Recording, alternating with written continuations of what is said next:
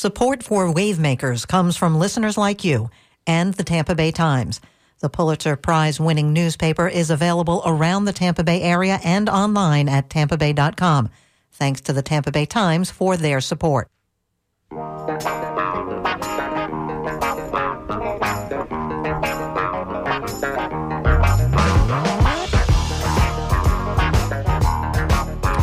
Good morning and welcome to Wave Makers with Janet and Tom, a weekly conversation with people making a difference in the Tampa Bay region. I'm Janet. And I'm Tom. And running the board today is Oscar worthy John Dunn. Answering the phones is DJ Spaceship. If you want to join our conversation, you can call us at 813 239 9663. DJ Spaceship will get you through to us. You can also just say hi to him because he's a super cool guy. You can also email us at dj at wmnf.org or text us at 813 433 0885. Our guest today has been making waves in St. Petersburg government and political circles for decades. Nikki Gaskin Capehart has worked for two members of Congress and the mayor of St. Pete. Now she's taking on her biggest job yet as president and CEO of the Pinellas County Urban League. Welcome to Wavemakers, Nikki. Thank you for having me, both of you. It's great to have you here. Um, Nikki is the first woman to head the league in its 46 years of existence, succeeding the late Reverend Watson Haynes, a towering civil rights figure in Pinellas County who died in 2022.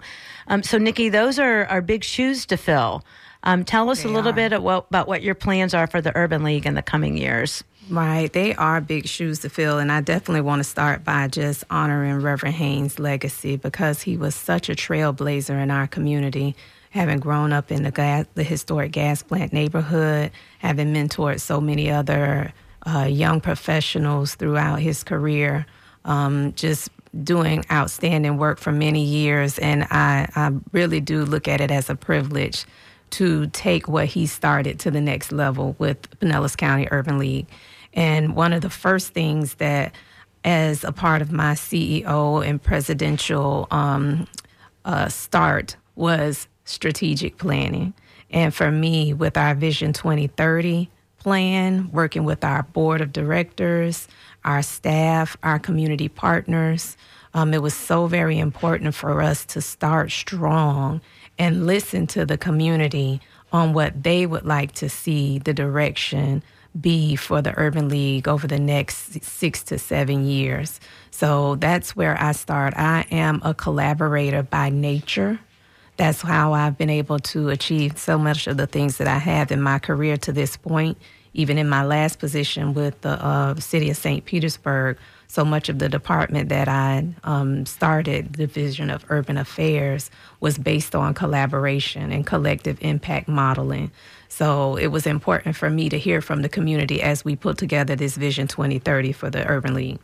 Well, I, I know you are still working on this plan. Yes. Uh, But it is based on some uh, fundamental philosophies uh, defend democracy, demand diversity, and defeat poverty. Yes, that's Okay, our you're not national taking on some charge. small issues there. right? The- well, that's the national charge. But It that's the national charge. yes. But all the urban leagues. all are- affiliates have, um, if you will, a connection to those national, you know, type of charges that come from Mark Morial's leadership. He spent 20 years at the helm of the National Urban League, doing outstanding work. You know, he was mayor in New Orleans for many years. Um, but so what? As you mentioned, yes, we are still in the development stages of our strategic plan, and I believe that a strategic plan is something that should be working. It's not that old school, you develop it, it sits on a shelf in a notebook, or nowadays it sits on a website on a page. But it should be something that's interactive and you're continuing to implement and improve on with partners, with your team um, long term. It's a living document. A living document is so key. Now, Yeah. uh, some of our listeners may recall we had Stanley Gray on the show a few months ago talking about he's your counterpart in Hillsborough County. Yes, he's the head. Mm-hmm. of the Hillsborough County Urban League. Now, the Hillsborough County Urban League actually went away for a few years, and Stanley Gray is in the process of bringing it back to life, reinvigorating it, refocusing it. Yes. That has not been the issue with the Urban League. You all have for 46, 46 years. years. We have been blessed to be in existence for 46 years, and we're really excited to, you know, of course, partner with our um, counterparts across the Bay because we look at it as a strong regional effort, if you will, for the urban leagues. Um, so, you know, we spent some time with them during the holidays and had a chance to connect with uh, Stanley and the team over here. But we really have been blessed to have 46 years of continuous um, improvement for the Pinellas County Urban League. You know, starting with a vision, if you will, of a small group of people who wanted to come together. And Mr. Jim Simmons, who is a longtime Tampa resident, uh, was our first executive director and CEO of the Urban League. And we, I definitely want to honor his. Um, uh, it, all of the work and heart and determination that he put into the Urban League. And we're actually getting ready to do an Urban League um, documentary talking about the story of the Pinellas County Urban League, starting with, you know, the leadership of those who felt it important to make this type of uh, impact and movement that would be sustained for this long so that I can come in as the first woman 46 years later and then take it to the next level. So 1978 was when the the Urban League of Pinellas County was established. Mm-hmm. Um, what you you what was going on then that made it necessary? So, um, a lot of the things that, you know, at that time there was an outstanding group of people. And one of the ladies, we honored her most recently at our gala last year, um, Miss Jean Davies. Um, outstanding group of um, women and men who saw the need in Pinellas County to really focus on some of the pre employment training needs in the community at that time. They received a CETA grant in 1977. Um, and that's when Mr. Um, Simmons was uh, first appointed as the president and CEO, and then went to the National Urban League to become the 117th affiliate. But there were some major needs back then around training for youth um, around training and development. And so that uh, really gave them the um, excitement to go forward with that type of a, um, movement so that we could really have an impact long term in jobs and placement. And that's one of our focus areas as a part of Vision 2030. So that's still important today. Yeah, and we want to go back and definitely go through those pillars because mm-hmm. we can mm-hmm. talk a little bit about the pillars of, of the Vision 2030. Right. But um, historically, thinking back on that time when the Urban League was founded, you were around then. You were you were born and raised in St. Pete, so you I were was. I'm a native. Um, I was it, four. You, and, years um, old. but um, but you know you were growing up yes. with, during that period of time, and mm-hmm. what was what was it like? I mean, because St. Pete was, uh, I mean, historically very segregated. Oh yeah. And so, what was your experience like? Well, one of the things that for me, having grown up as a native in St. Petersburg and being a Gen Xer, so I'm 50. Um, and I've seen a lot of different changes in our community. And I know that during that time, there was a major need, if you will, around equity, just like there is now, mm-hmm. um, and the importance of making sure that our community had opportunities um, that, you know, segregation at times did not offer. So organizations like the Pinellas County Urban League, um, the Pinellas Opportunity Council, um, all of these organizations added to what the NAACP was doing. Um, of course, some of the um, other trailblazers, like the Courageous 12 in our community, who were those police officers who sued the city of St. Petersburg to be able to patrol all of the um, neighborhoods, not just the black neighborhoods. Um, so, as a part of what we at the Pinellas County Urban League want to be a part of long term in um, being advocates for equity, inclusion, diversity, uh, systemic change um, in our community, it's important for us to honor where we've come from but keep an eye towards progress for the future. And if you're just tuning in, you're listening to Wavemakers on WMNF, and our guest is uh, Nikki Capehart. Um, and she is the CEO of the Urban League of Pinellas County. If you have any questions or you'd like to um, make any comments, you can email us at dj at wmnf.org or call us at 813- 239 9663 and tell us a little bit about what your experience was like um, growing up in, in St. Pete. And if you've had any um, interaction with the Urban League, let us know. 813 239 9663. Janet mentioned how segregated St. Petersburg was and, and really still is. The legacy of segregation continues to this day, uh, I think. Uh, so much of the black population re- still lives south of Central Avenue. Mm-hmm. And it was literally against the law Right. in St. Petersburg. I think a lot of people don't even realize certain the history. areas. Mm-hmm. In certain areas, black people could not live there. Well, you know, that was across the country.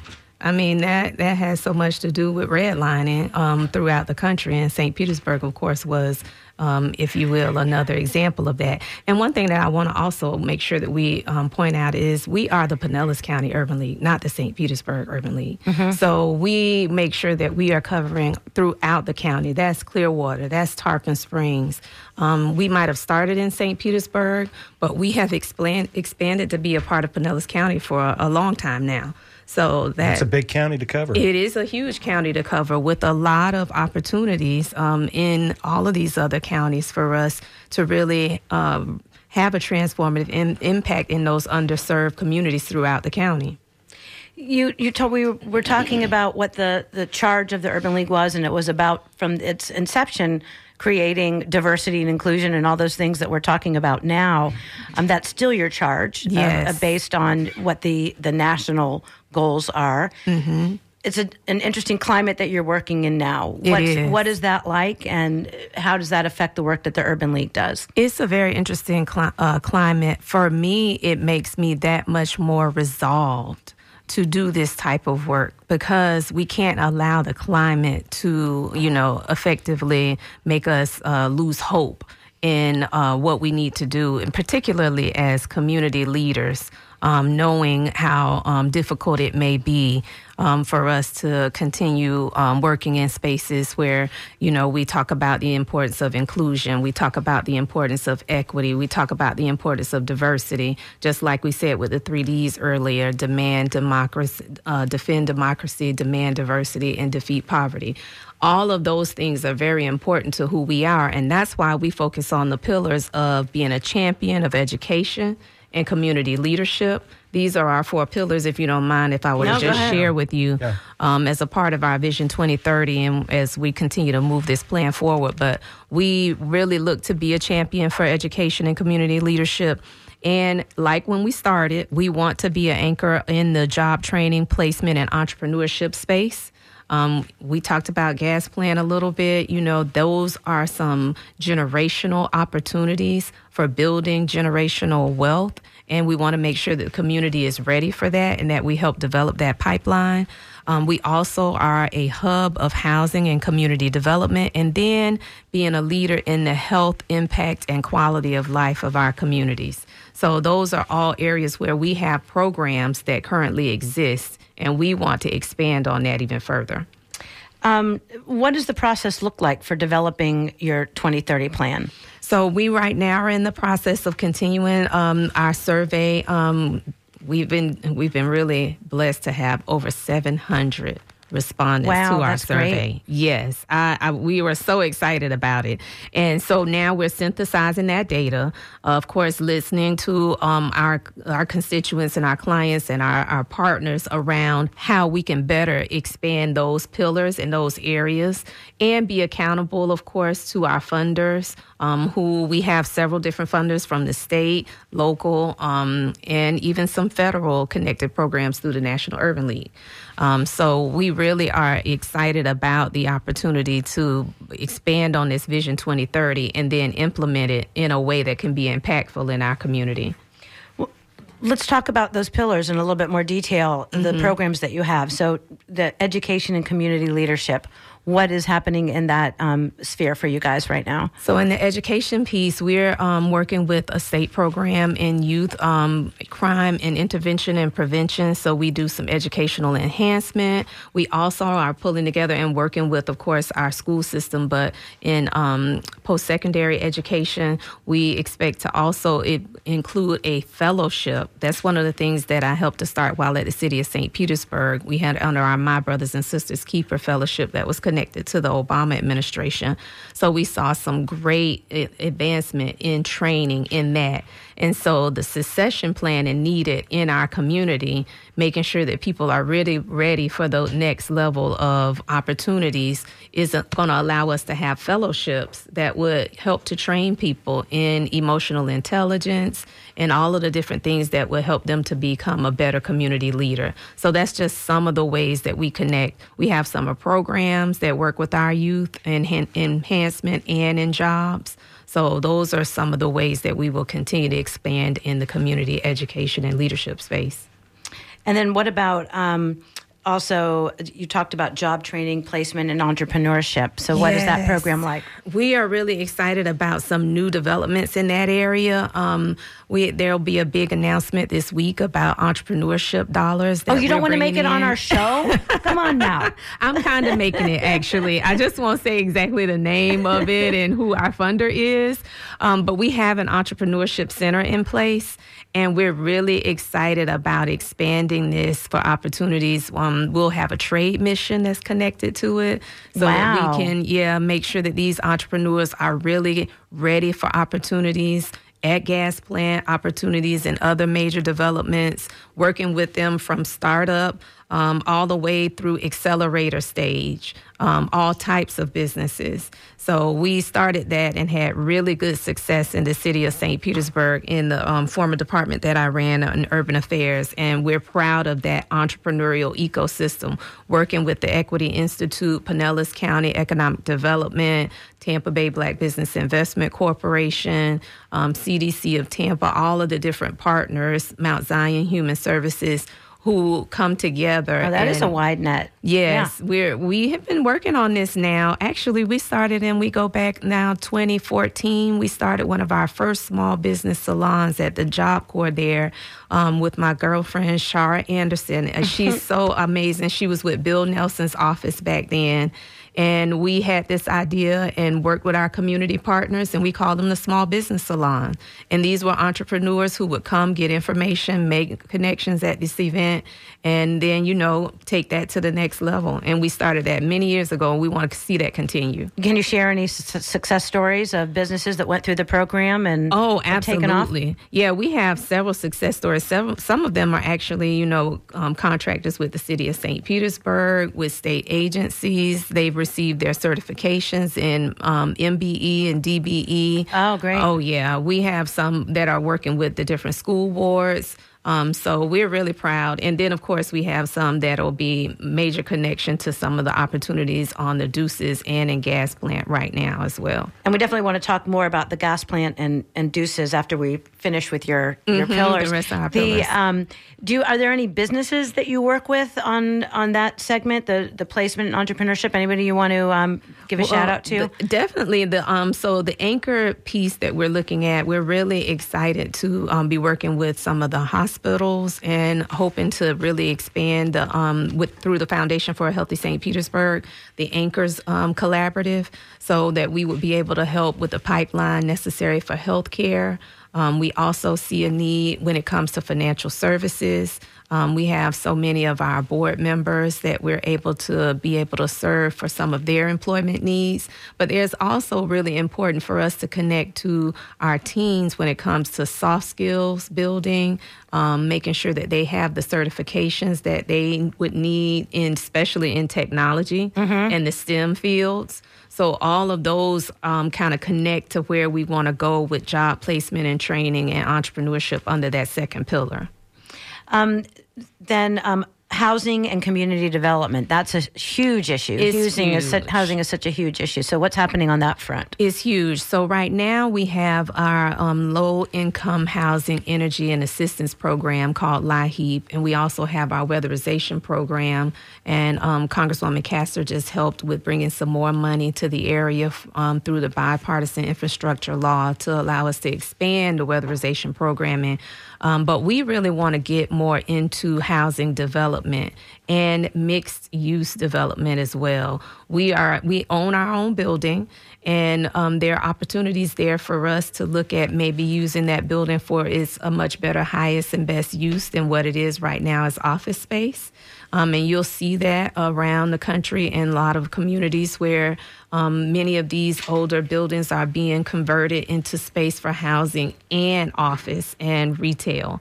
So we really are excited about seeing how our hub of housing and community development would allow us to be um, able to self sustain our organization for many years to come outside of government grants.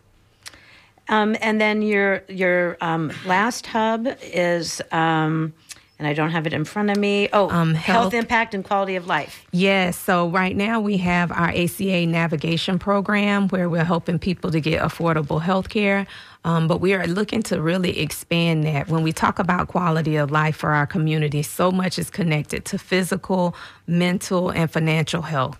So we really want to make sure that we're connecting to the community. And these are some of the things we heard back in our survey responses as well is that, you know, you can build community around healthy eating. You can build community around um, healthy activities, um, making sure that people have opportunities to for walking clubs, for yoga. I'm really proud of um, the second week, maybe third week, when I started with the Urban League. We started chair yoga for our team. Um, a lot of them had never done that before. So Mindful Movement of Florida came in, and now every Monday we have um, what I call our Mindful Mondays chair yoga session at noon with our staff so that they have an opportunity to only not only take care of themselves better um, as we take care of the community. So, and we're also sponsoring our WOW, which is Workout Wednesdays.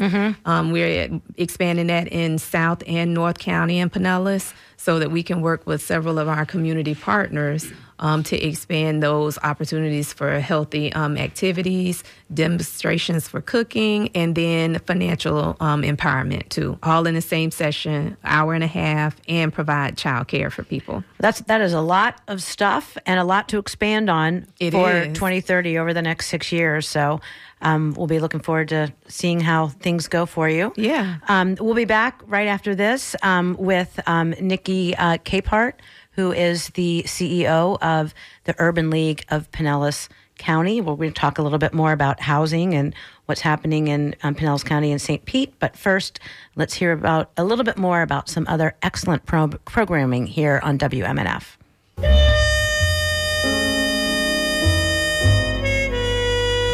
Jazz is alive at WMNF. Tune in Sunday evenings at 8 for Colors of Jazz at our new time, featuring new releases from new artists, old favorites, international jazz from Europe, Asia, and Canada, covering everything from big band swing to bop to fusion. We play it all, plus specials celebrating the music of giants like Ellington, Miles Davis, Pat Metheny, Quincy Jones, Chick Corea, even Frank Zappa. We play the music you'll hear no place else on the radio. Check out our interviews with local jazz musicians. Jazz is what America sounds like, and it's yours to listen to come Sunday evening. If you can't catch us live, play it back from the archives.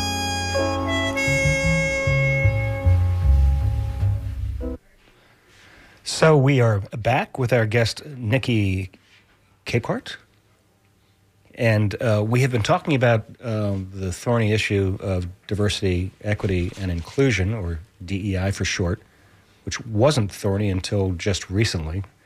Um, in fact, Governor DeSantis was a, an advocate for DEI in the universities when he first started as governor, and now the uh, the DEI programs have been unfunded in the college systems. But diversity, equity, inclusion is a very broad term, and it also comes together in another subject we've been talking about, which is the gas plant. Which uh, the gas plant is a historically black neighborhood in St. Petersburg, which was essentially wiped out for the development of Tropicana Field. Um, and now the Rays want a new ballpark.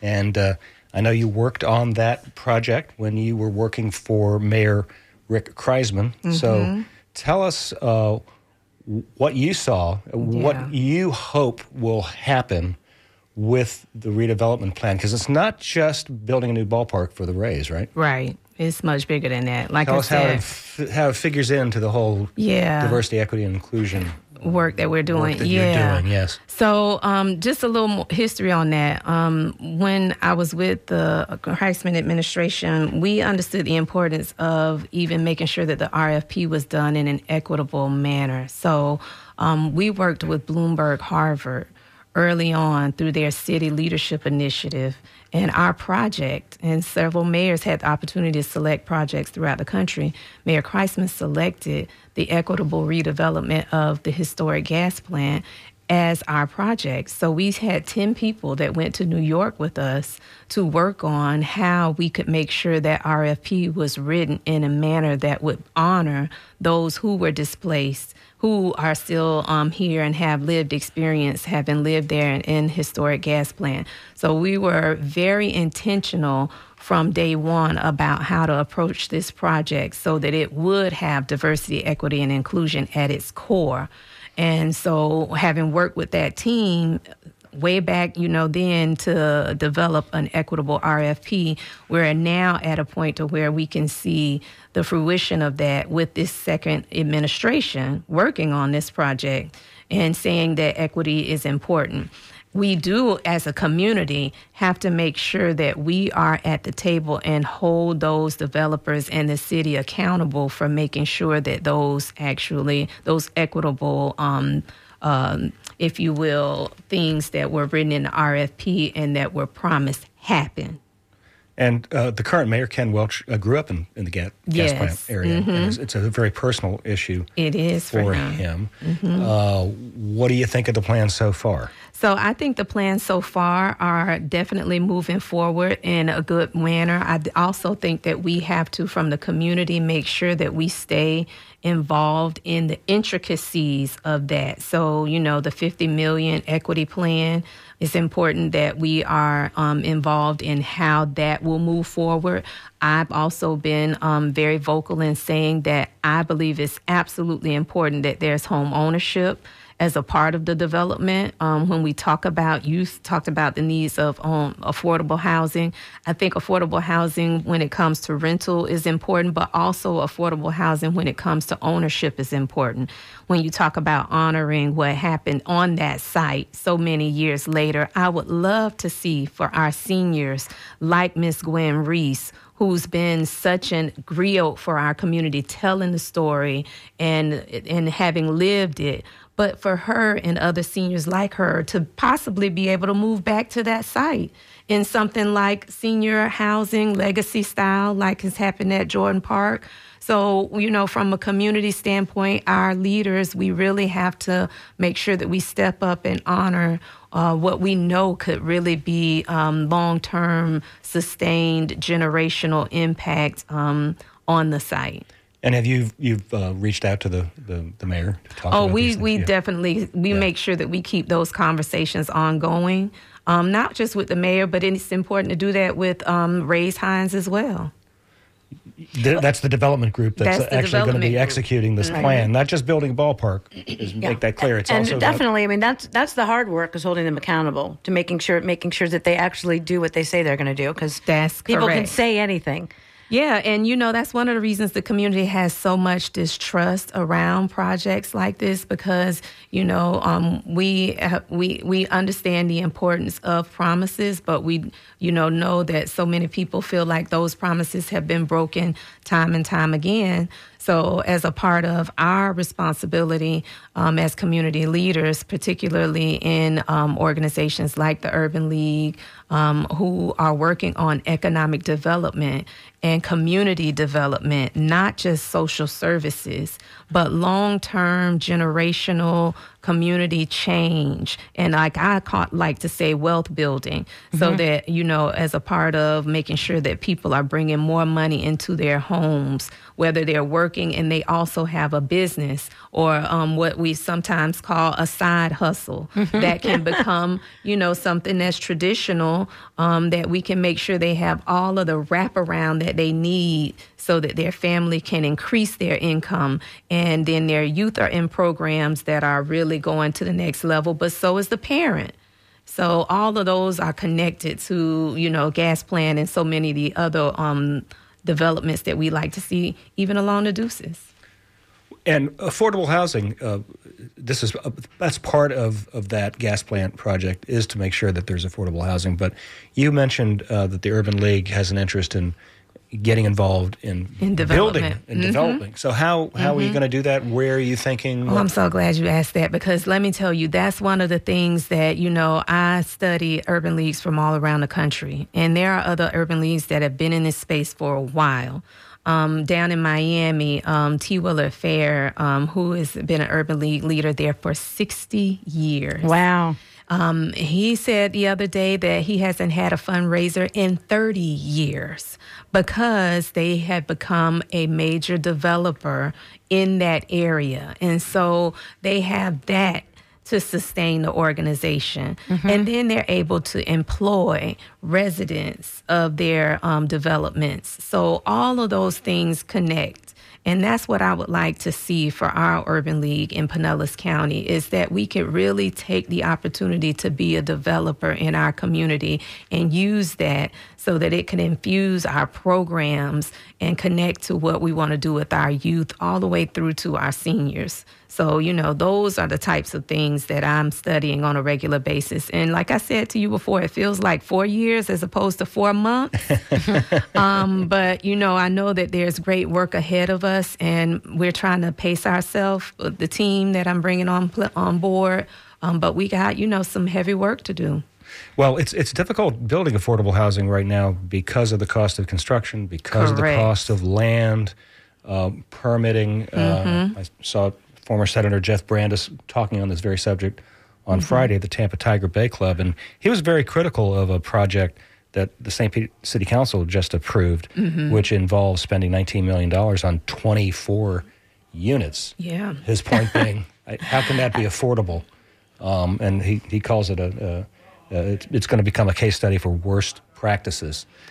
That's a lot of money. It is could lot be of money used in for- ways that would be maybe more have more impact. What do you think of that project? Yeah, so Sankofa is a very important project to our community. It's much more than affordable housing. It is community building.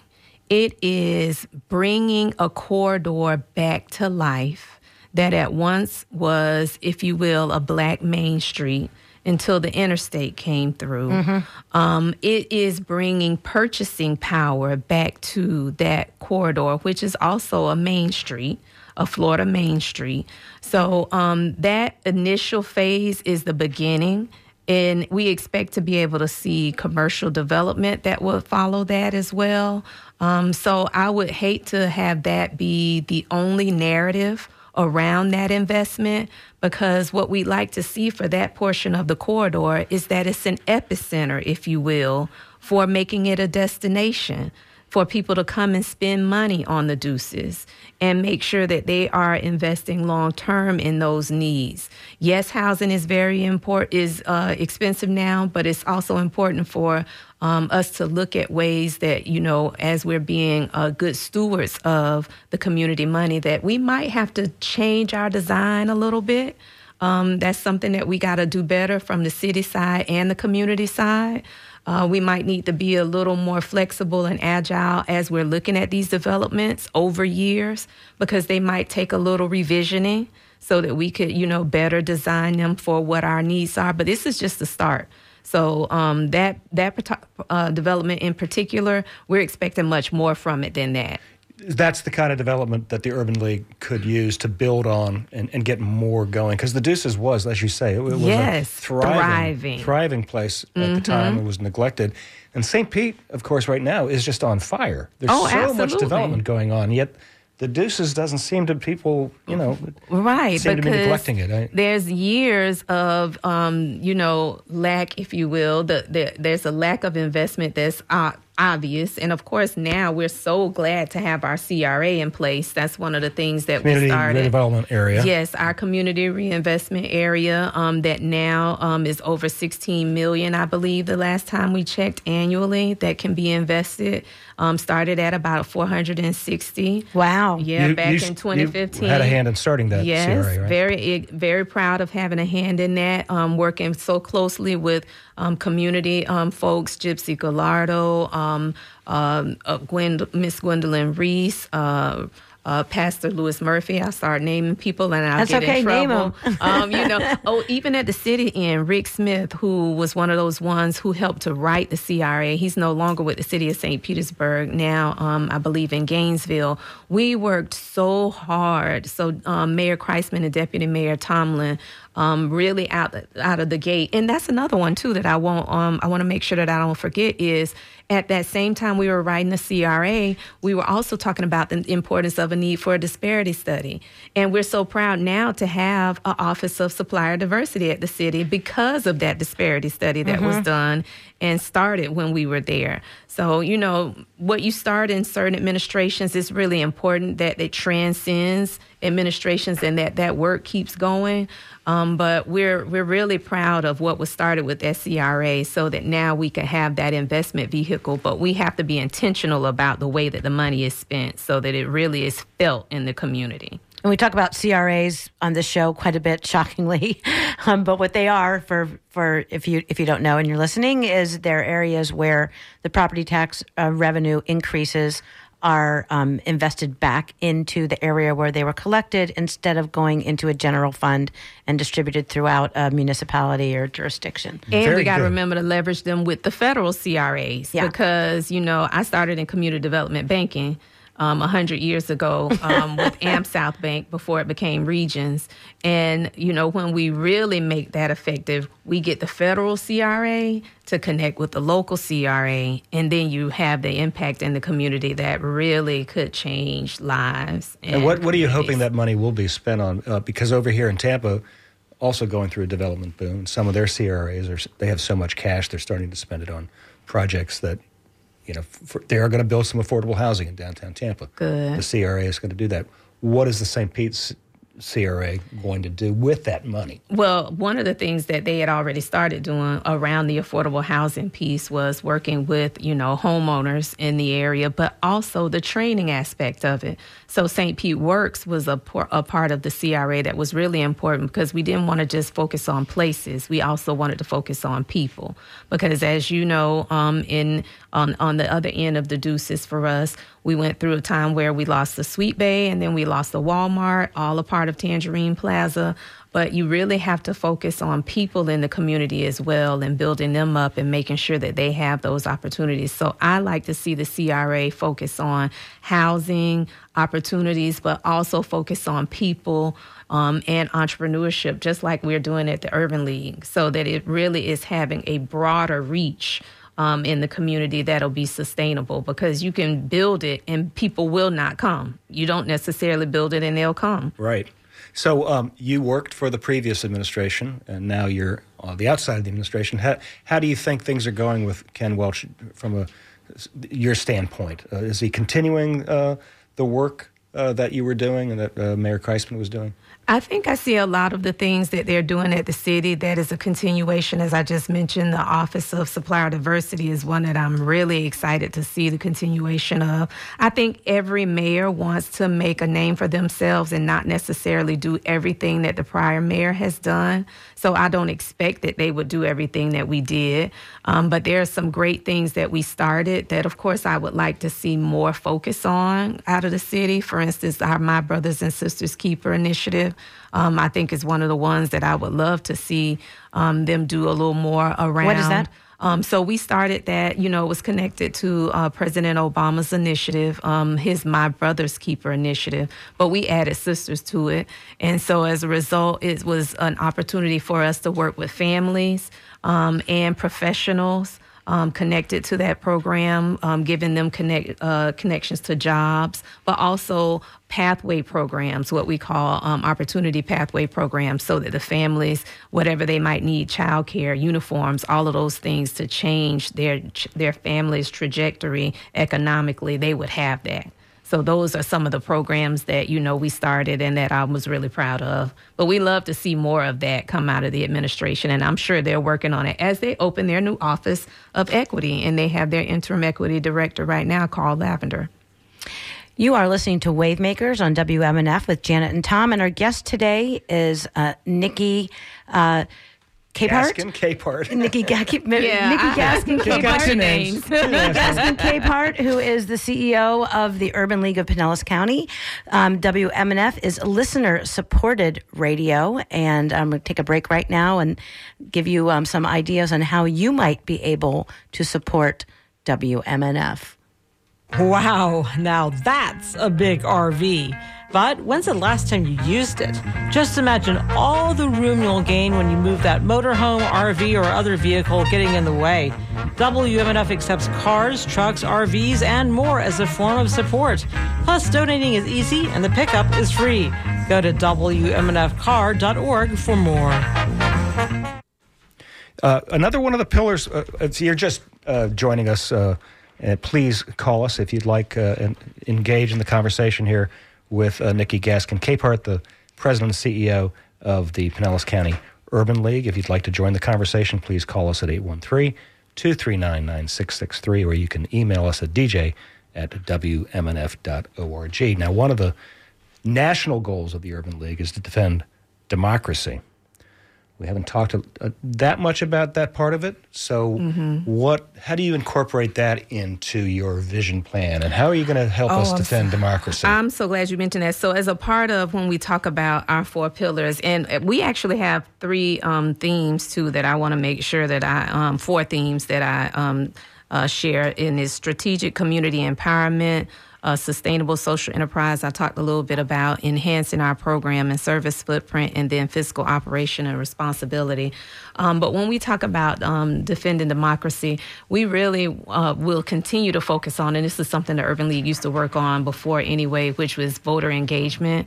Um, and making sure that we are connected to um, opportunities for the community to, um, you know, be involved in the um, vote, their voting rights, and making sure that they have all of the information if they are needing absentee ballots. We actually have an event coming up um, that we're working with. Um, it's called Super Bowl Saturday in two weekends.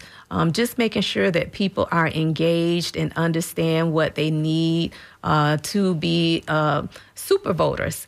I've always had this thing about saying that, you know, um, I wish that everybody was as proud to be a super voter as I think they should be. Because, you know, having worked, you know, for congressional members for years, I remember um, taking my daughter with me to the polls Yep. um, and making sure that she saw the process early on and understood how important it was to be engaged and that if she wasn't that that was something that she was losing you know like you know you have to exercise that right to vote um, because you it's so very important. So that's one of the ways that we really want to plug into you know how the urban the national urban league is talking about the three d's in defending democracy and making sure that we show up in our communities um, with those with us um, other advocates um, across the country. Souls to the Polls is another one that we are very proud of having been a part of for many years. Um, and we work with the Divine Nine organizations. Um, I'm a member of Delta Sigma Theta Sorority Incorporated, where our social action initiatives are very important for us to um, stay engaged on a regular basis with defending our democracy. And you'll be doing voter registration drives, just trying to we will work people? with Yeah. absolutely. We will be working with we aren't an actual um, third party registering organization but we continue to work with the supervisor of election uh, league of women voters of our a lot of our other partners to um, you know have people not only registered but that they stay engaged and actually vote. And again become super voters. Because that's so important The Urban League often takes a slightly different approach. You have a, your own niche, which seems to be a little more on the economics, right? Well, that's They- where I'm heading. You know, a lot of urban leagues um, are getting to that point to where they're focusing a lot more on community development and economic development, um, as opposed to what I, you know, sometimes I've I've said that you know we want to focus on eradicating and reducing poverty, not maintaining it. Mm-hmm. And so when we talk about from the national level is defeating poverty, one of the ways that we do that is by equipping our community and our families to increase their income, to increase their skill set, um, to if they have a business, to make sure that you know they are they are scaling properly and that their capacity is growing, so that they are tapping into and not being afraid of um, loans that may be available mm-hmm. to them, so that they can grow. Um, we have a lot of solopreneurs um, and we want to get to the point to where we have people who are employing other people. Mm-hmm. Because if you're in the community and you're of the community, nine times out of ten, you're going to up- employ the community. Right. It makes it easier when you are a business on a corridor in underserved neighborhoods if you have more jobs to offer because then neighbors can walk to their job. It makes it that much easier. When we talk about the deuces, the importance of housing like that is five minute walkability so that people can connect to that purchasing power and spend money on their corridor and not have to drive. Well, and uh, all those things that you're talking about, which are uh, so holistic, but it is also about systemic change. Yes. Um, starting from the economic standpoint and creating opportunity for people. Yes, and structural um, racism study was one of the other things under our um, prior administration that we were able to work on, and a lot of those recommendations with USF and some of the other partners really have helped to um, push us in a direction um, for the change that we would like to see. Um, let's spend a little bit of time talking about how you um, got to where you are. Oh, okay. Um, it seemed like it was overnight. No, wave makers are, are, are, not born; they're grown. It took they, a long right? time. It takes You're a right. while. Yeah. Wait, before we do that, let's we have a, a, caller, so let's go to the phones. We've got um, Solar in St. Pete, who um, has a comment that. Uh, so let's go to Solar in St. Pete. You are on the line. Yes, greetings. I want to applaud Nikki for what she's doing because uh, that Capehart name go back a long time of uh, fighting for true democracy. And for her to take that mantle and doing what she's doing, I like to applaud Sister Capehart. Oh, thank you so much. I appreciate that. Because that name go back a long, as a legacy of standing up for true democracy in the St. Petersburg area and, and for equity as well. Tell us more about that. Thank you. Solar, are you there? Yes. Okay, right. it sounds like you uh, are very familiar with the Capehart uh, name and St. Pete, so we appreciate you calling. Okay. Thank you. Thanks for thank you, Thank for, you for calling. calling. Appreciate, Appreciate it very it. much. Um, so you you were grew up in St. Pete. I did And- all, all over the city of St. Petersburg. Yeah.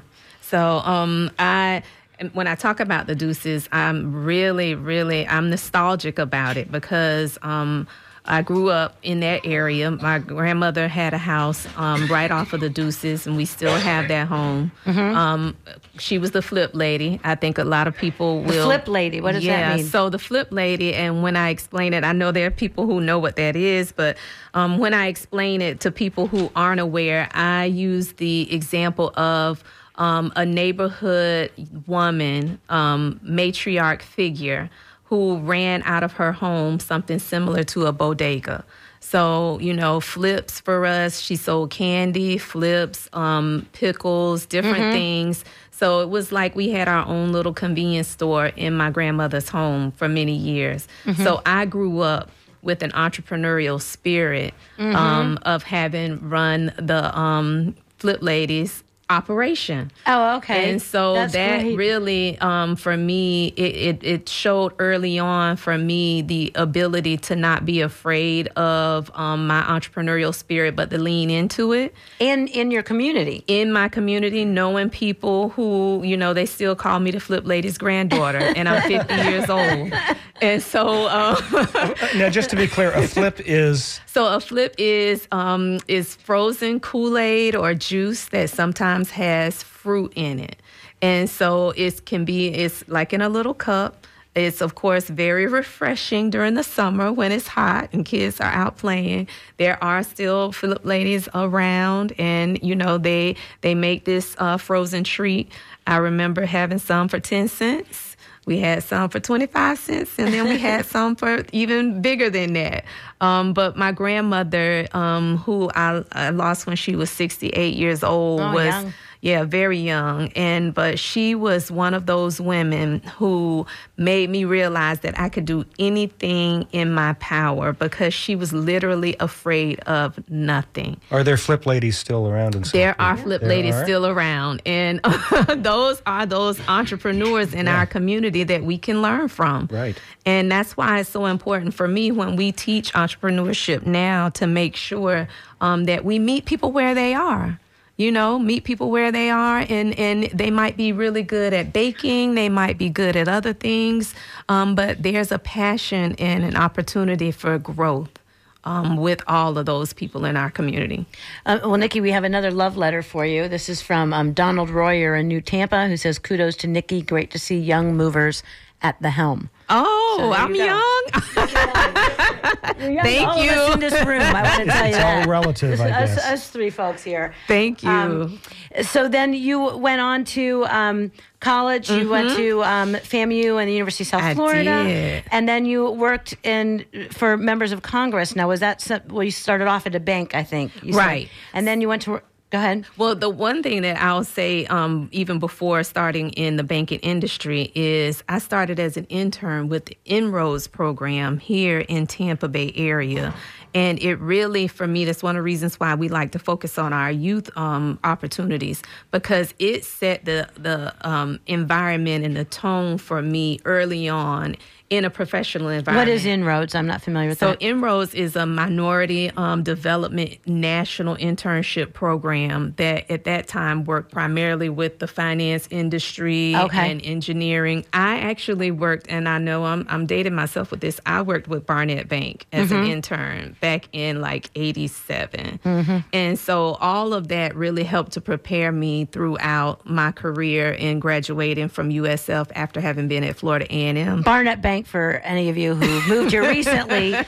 is now Bank of America. It was yes. acquired over and over again, and then now is Bank of America. But in the 80s, it was like the big local bank. It really was. and it was my start, you know. And, and from, for me, having done that and then going to AmSouth Bank and starting out in community development banking, working on CRAs on the other side, mm-hmm. really allowed me now in this role to have seen so many different things in small business development and housing and all of the things that I'm now working on on this other side. So I'm really um, excited to have had that type of a start that allowed me to get to where I am now. When you've been in government and politics for a while, mm-hmm. how does it feel to not be in it? It feels great. I'm going to be honest, it feels absolutely great. I this position, you know, when I really prayed about putting my name in the hat because um, when Reverend Haynes passed, um, I knew before that that he wanted me to come back. Um, and it took a, a, lot of people talking to me about um, the opportunity and whether or not I should consider it. And I'm so glad that I did because it's so fulfilling. I've never had a role that I felt like encompassed every single thing that I wanted to do from a passion standpoint. And I have a motto that's passion, power, and purpose. And I feel fulfilled every day in this role. Now, are there challenges? Yes, there are many challenges. But I know that I'm supposed to be here. And mm-hmm. this is the work that I'm supposed to be doing as I honor the legacy of Reverend Haynes, but build my own. Well, they are lucky to have you. And how do they you make the shift from from uh, banking into into into, politics and government. So, well, it was definitely a, it was not a straight and narrow path. So I started again in banking, but then um, when I had my daughter, I decided I didn't want to travel anymore. I was going to AmSouth to um, Birmingham a lot with AmSouth, and I just at that time decided to purchase an income tax franchise. So um, I was this is um, my second time being in entrepreneurship, but I purchased an income tax franchise, um, left the bank, did that for many years while doing that, um, one of my good colleagues, Charlie Justice, at the time was at USF Alumni Board with me, told me about um, uh, Jim Davis's uh, need for someone in St. Petersburg. And I put my name in the hat for that position, started working for Jim Davis. And then, of course, you know, he ran for governor um, against Charlie Crist back then. Um, he lost that uh, race, and I had an opportunity to work for another nonprofit in between there. And then when Congresswoman Castor um, won the seat, she asked me to come work for her. And then after that, I actually went to the Urban League for the first time for one year under Reverend Haynes. He recruited me from Congress- Congresswoman Castor's office. So that's why he wanted you back. Well, yes. And so I definitely worked hard with him for um, that one year. But during that time, uh, Mayor Kriseman asked me to come over to the city and work with him. And that's where I went as his, I think, third appointee um, and had a great career there for eight years. Um, but when I left the city, I decided to go back in entrepreneurship as consulting. And then now I'm here. So if you're wondering, listeners, how you become a wave maker, it's not always a straight path. It is not. in the last few seconds, yeah. how do people get in touch with the Urban League and how do they get involved? We got about 20 seconds. Please reach out to us at Pinellas County Urban League, pcul.org. Um, you can follow us on all the socials. Um, we are really doing the best that we can to get that information out there. And I just want to thank all of you. I'm such a fan of WMNF, and particularly the Gospel Classic Hour and now Wave Makers. Excellent. So I will be renewing my membership ASAP. And, Excellent. and please Thank- do the same, listeners. Stay tuned for um, Alternative Radio up next, followed by It's the Music with Harrison, Harrison Nash. This is WMNF